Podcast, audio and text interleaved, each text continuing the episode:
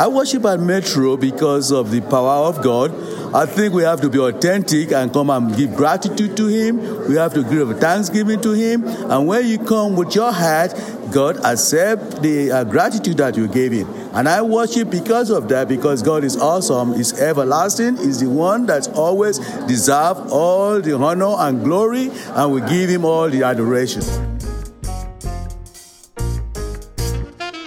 This is the Metropolitan United Methodist Church podcast.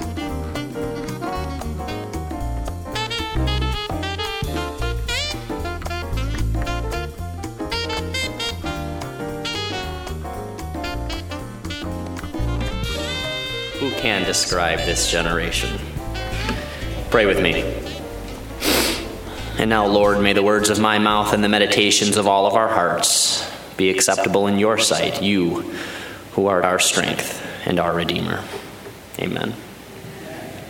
When I read that question, who can describe this generation in our scripture lesson this morning, and then asked it to myself, I immediately went to my generation. I'm a millennial, so called Generation Y, er, born sometime between the early 80s and the mid 90s.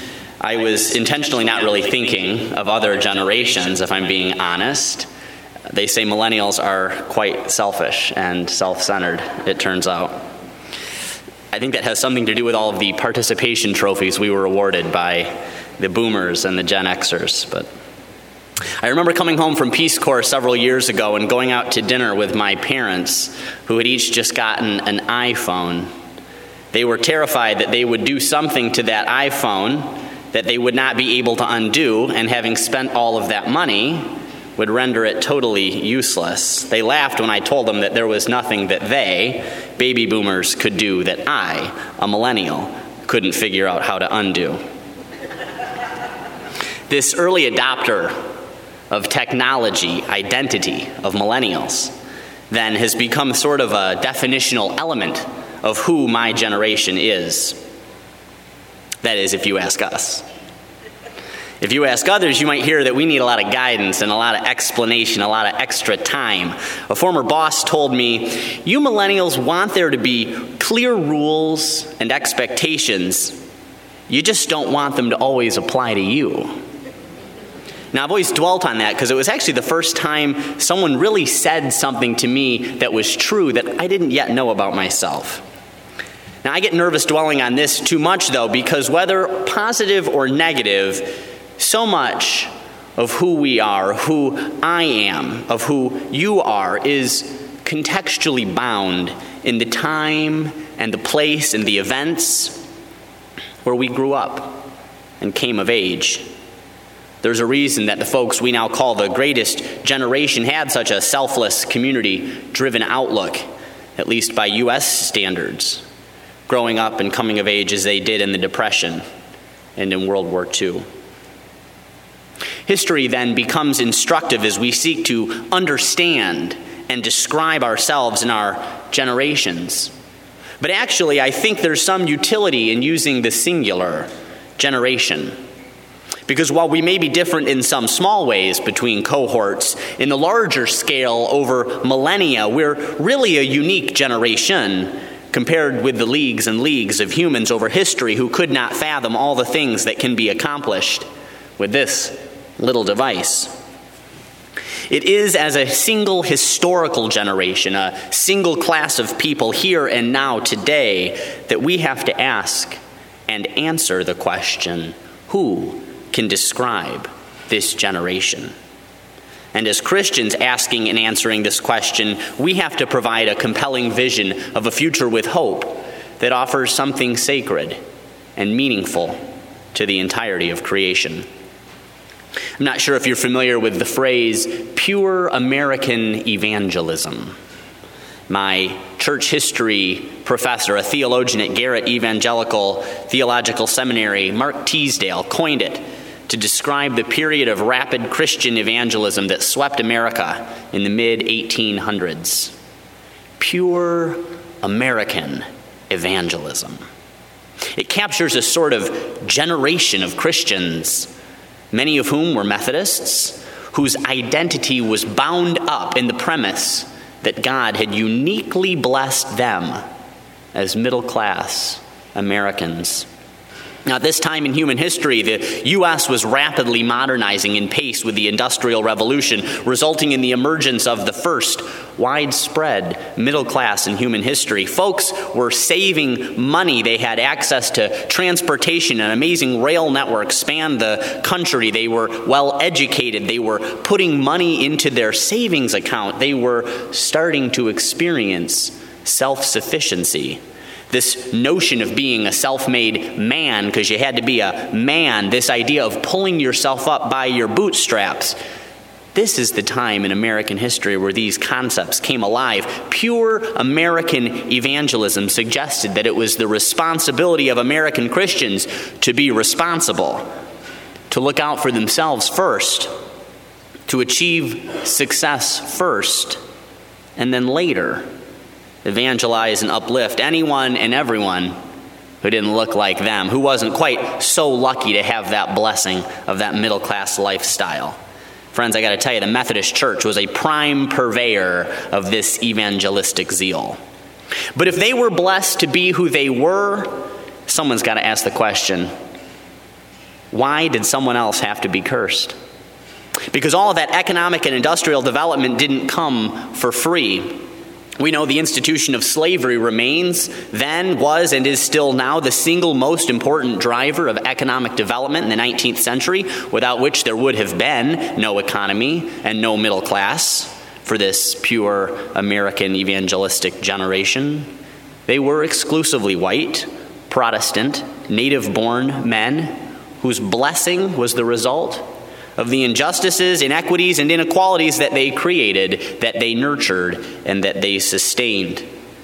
What's more, this blessed generation of pure American evangelists looked to transform the world around them, to transform the world so that it too could share in their blessing. They sought to transform the world in their own image, making of it an idol that in reality was impossible to attain for anyone who hadn't been born just like them. Who can describe this generation? Now, they say history repeats itself, and we know this is true, not only in the doing, but also in the not doing, not in the learning, but in the not learning. In the case of the Christian church, there's so much we refuse to learn from the past, readily available and spelled out in Scripture and able to be applied to our lives. Vestiges of the pure American evangelism generation remain with us today, whenever we hear of people talking about those, those good old days, misremembering some simpler time and place, something about making America great again, but not addressing all of the folks on whose backs that American idol was built. No, no, history is instructive, and yet we refuse to heed its lesson. The text from Acts this morning, in fact, provides us with a lesson in belonging to God. It provides us a lesson in how we orient ourselves and our work and our means, whether for ourselves or for someone else. Because we are enough or because God is enough. This morning's lesson from Acts is really a look into the early church's struggle to remove its own idols in the way it made disciples and shared the gospel. It should have been a lesson in the 1800s. It can be a lesson in the 2010s. The story in Acts is presented in a literary pattern that would have been familiar to the audience when Luke wrote it 2,000 years ago. The structure is called a chiasmus. It's a literary or rhetorical technique of starting something and then restating it in reverse order to make a point, a central point.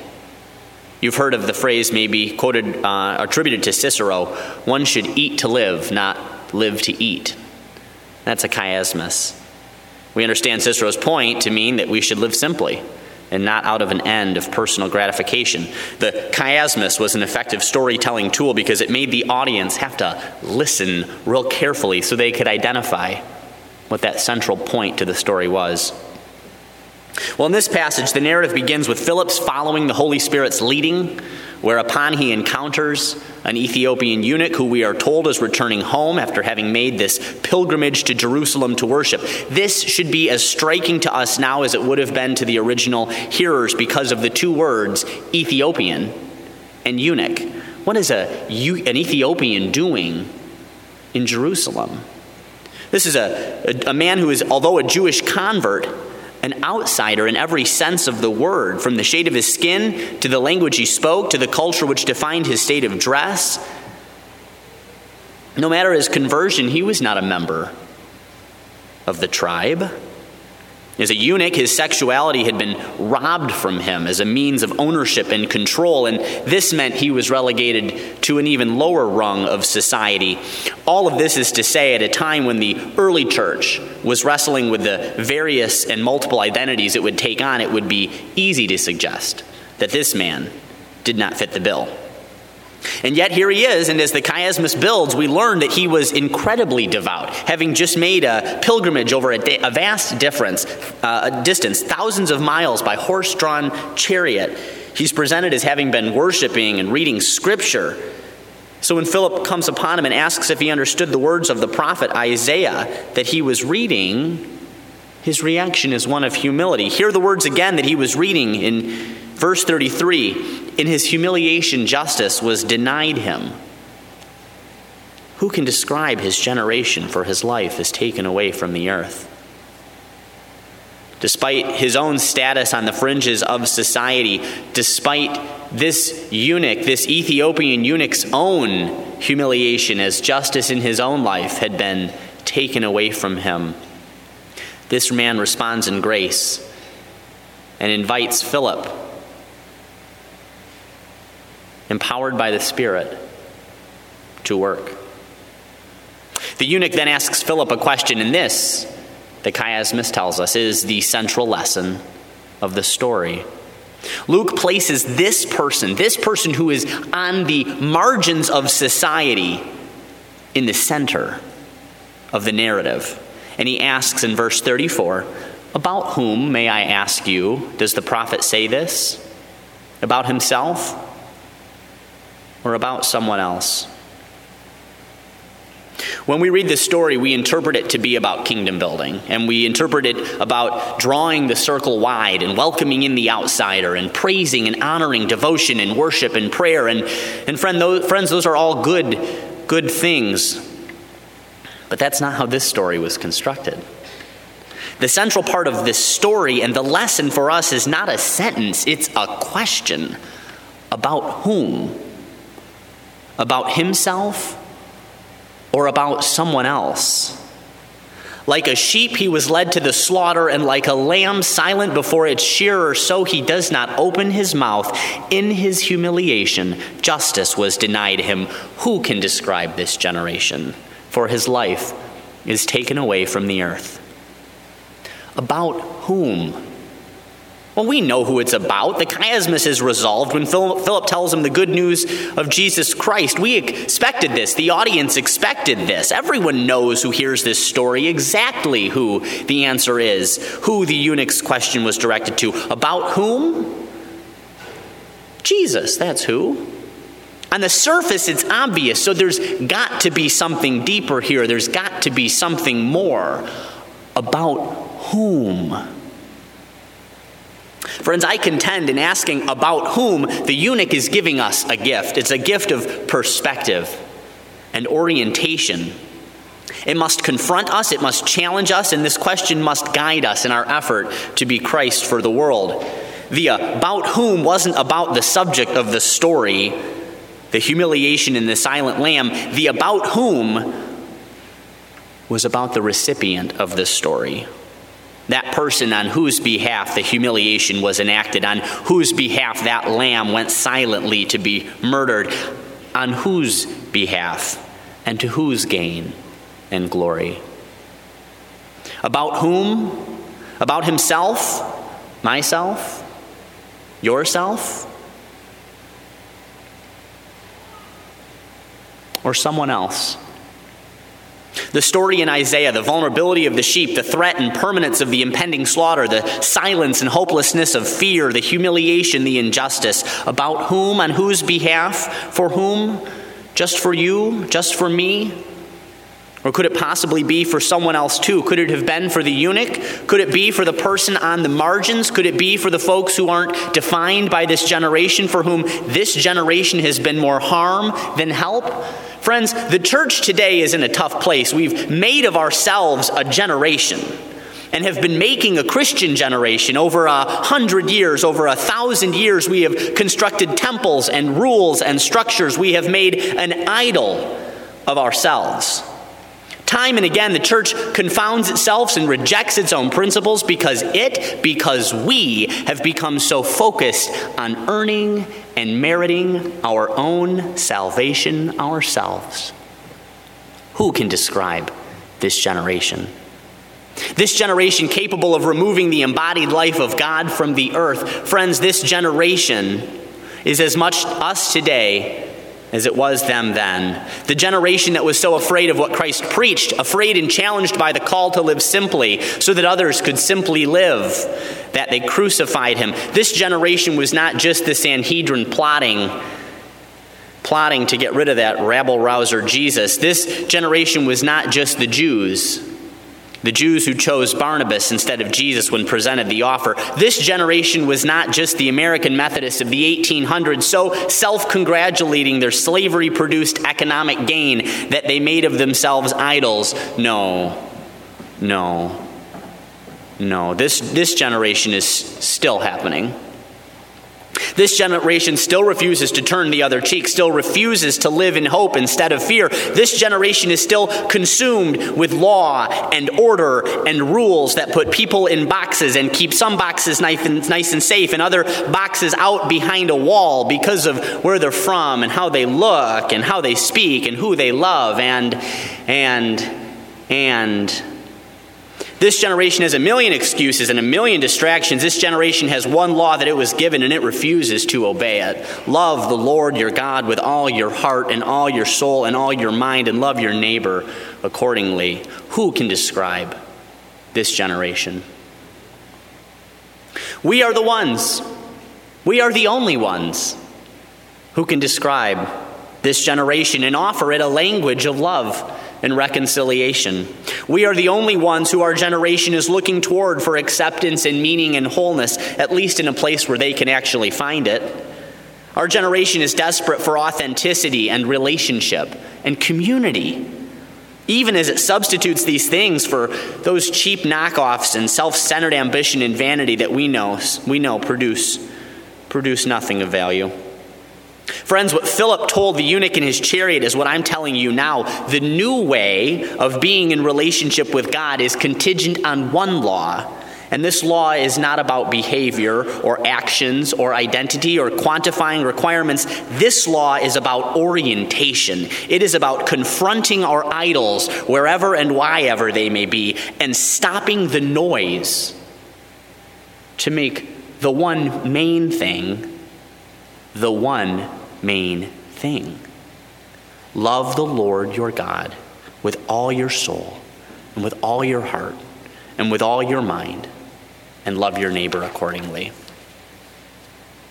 Metropolitan Church, do justice, love mercy, Turn out those pocketbooks and let's get that children's camp going this summer. Do all the good you can by all the means you can in as many places as you can for as long as you can, but do all of this humbly with God. Do all of this out of your ever abundant and growing love for God, and do it for no other reason than that.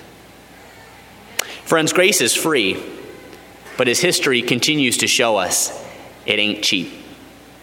Metropolitan Church can be a generation of believers whose love for God overpowers the darkness of poverty, brokenness, exclusion, racism, classism, homophobia, every other phobia, every other evil that's out there. Not out of our power, not out of our works, not out of the idols that we have constructed, but because of God. But because of who God is. But because of the love that God first gave to us. by acknowledging and surfacing the idols that we've constructed in both our individual lives and, yes, here as a church, here even as Metropolitan United Methodist Church, we can begin the devastating and deeply unsettling work of knocking our idols down. Because it is only then that we will be able to truly love God with our whole hearts, and only then will the love we share with our neighbor be authentic and truly reflect the love God has for us. Who can describe this generation? Who will describe this generation? Pray with me. God, your word gives us a challenge, Lord, and as disciples in your church, we ask for your strength. Lord, if you have moved the hearts of us today, clarify for us now and in the hours and days ahead how, Lord, we are to identify our idols, how we are to work at overcoming them, and how we are to more perfectly orient ourselves toward you and toward your love. For we know, Lord, that you and your love are never failing, are ever satisfying, and will always be there. Strengthen us for the journey, God probe our hearts, and help us to live into Christian discipleship more faithfully. These things we lift up in Jesus' strong name. Amen. We hope you've enjoyed this edition of the Metro UMC podcast. Please join us for worship at 11 a.m. on Sunday mornings or at 5 o'clock on Tuesdays for 5 o'clock rush. You can find more information at metroumc.org or on Facebook under Metropolitan United Methodist Church. Metropolitan United Methodist Church is a biblically based, multicultural, diverse, Christ centered congregation where everyone is welcome. Intro and outro music by the Marvin Jones Trio, and their recording, I Remember You.